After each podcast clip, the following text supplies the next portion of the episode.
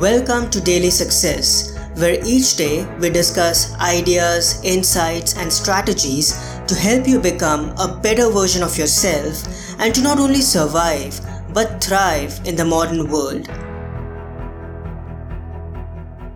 Being challenged in life is inevitable, being defeated is optional.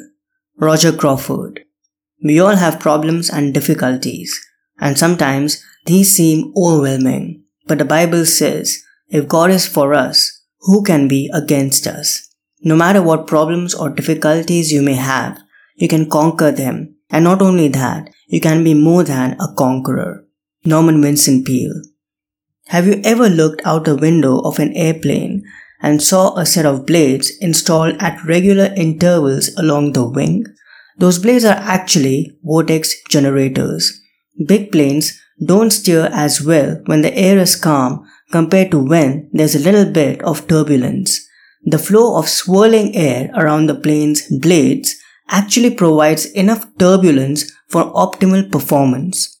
Similarly, if the journey of your life was always smooth and easy, you wouldn't achieve the purpose you were designed for.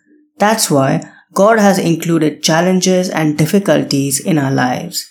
These vortex generators help us become stronger, learn how to navigate our path, and reach the destination He has planned for us. Sometimes these challenges may seem overwhelming and we may feel defeated by them. However, holding on to our hope in the Lord can lift us above defeat and give us strength. I hope today's episode added incredible value to you. For more helpful resources on personal development, philosophy, and holistic success, come visit my website parthsawhney.com. I wish you an amazing day.